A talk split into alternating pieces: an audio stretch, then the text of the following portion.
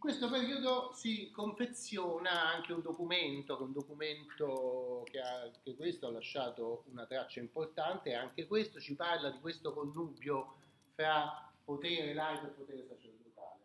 Questo documento è probabilmente la falsificazione più famosa della storia, che è la falsa donazione di Costantino la cui datazione è molto discussa e anche il testo si è diffuso in modi molto diversi per loro, con varianti, eccetera.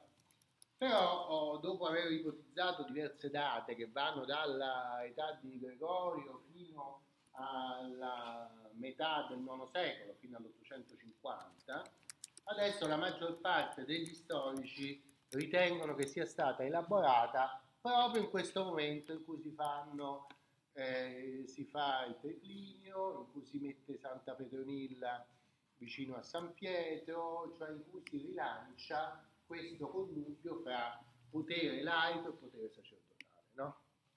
Quindi dovrebbe essere stata scritta diciamo, tra il 760 e il 790 negli anni centrali di questo cinquantennio cruciale che va dal 750 all'800 in coronazione di Carlo Magno. No? Allora, questa donazione ieri l'ho riletta ed è molto interessante per tanti aspetti.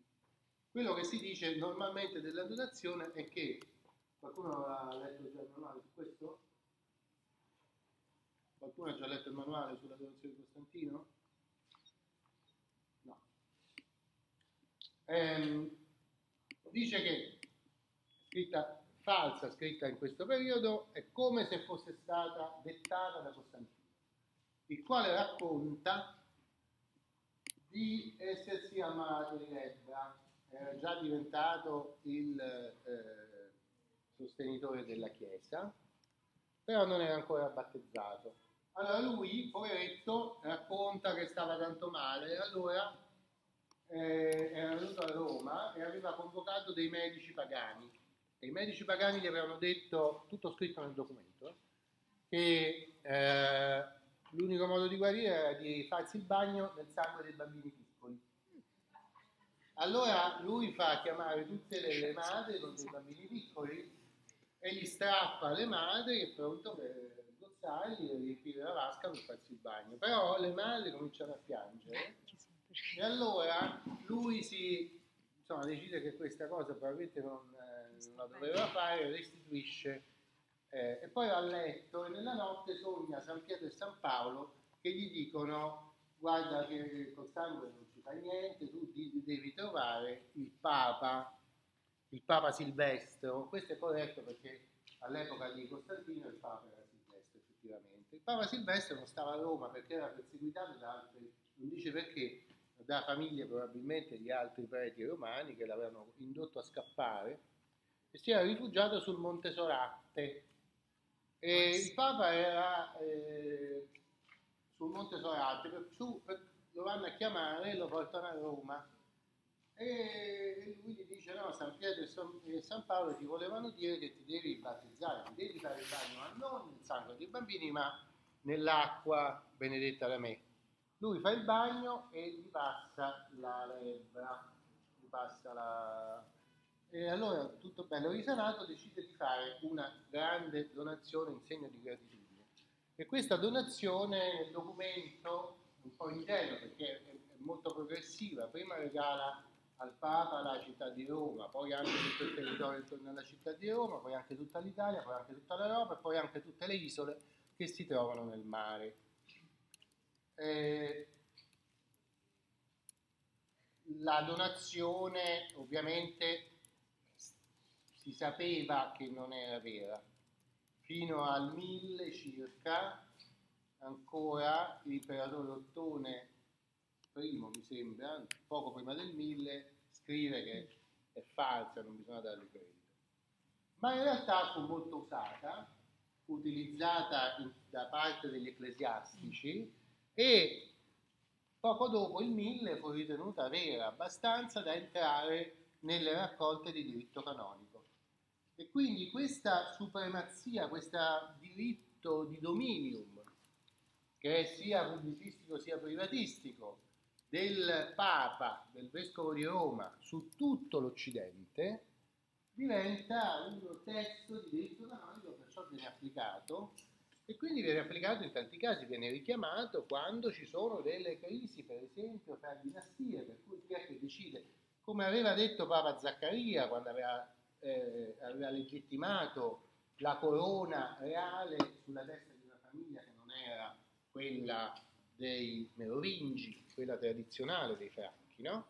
Questo significa che chi decide del dominio è la sede papale, che delega conferisce il potere sia all'imperatore d'Occidente sia ai re e a tutti gli altri poteri che dipendono dalla eh, sede pontificia. La utilizzazione più celebre della donazione di Costantino fu fatta quando ormai già era stato dimostrato che era falsa da Lorenzo Valla, perché fu applicata nella uh, suddivisione della, dell'America del Sud per Spagna e Portogallo eh, la Spagna e il Portogallo avevano creato delle colonie sia nell'America centrale sia in Brasile e l'assegnazione di queste colonie alla Spagna e al Portogallo avvenne da parte del Papa, mi sembra Alessandro VI, mm.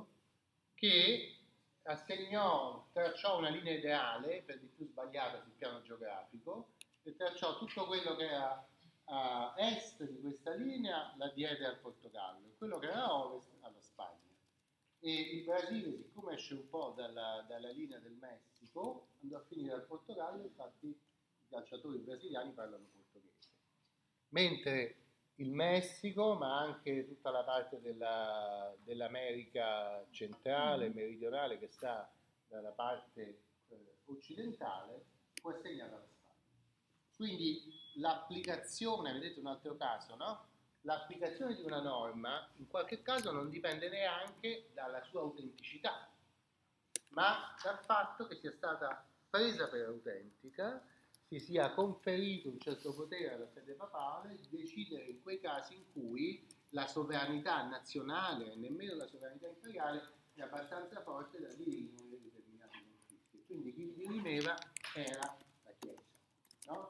Ancora una volta abbiamo il caso di un principio che si stabilisce in un modo storicamente determinato, questa situazione tra il 750 e l'800, il revival del rapporto tra Costantino e il Papa, cioè questo dualismo che si mette in piedi nell'epoca costantiniana, e questa questo principio poi, nonostante sia stato messo in, in dubbio per molto tempo, poi dopo praticamente viene applicato a distanza di circa 700 anni da quando era stato. Eh, è interessante però vedere anche l'inizio del documento della donazione di Costantino, perché l'inizio è curioso perché sembra una riproposizione all'interno del documento di donazione di una cosa che non c'entra niente, cioè il credo niceno.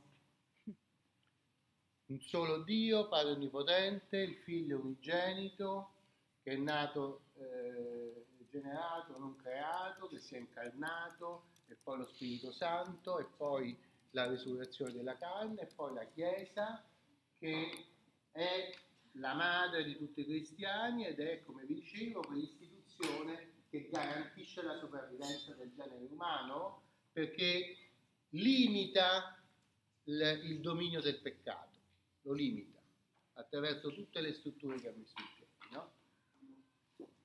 Quindi la donazione di Costantino è una riaffermazione del dualismo fra Dio e Cristo, che è il dualismo fra impero e Chiesa. No? L'imperatore dona il potere temporale alla Chiesa perché lui ne è titolare, ma la Chiesa è titolare del potere spirituale. E dunque l'Occidente si dovrebbe configurare come quel luogo in cui il potere temporale, volontariamente per volontà di Costantino, si assoggetta al potere spirituale.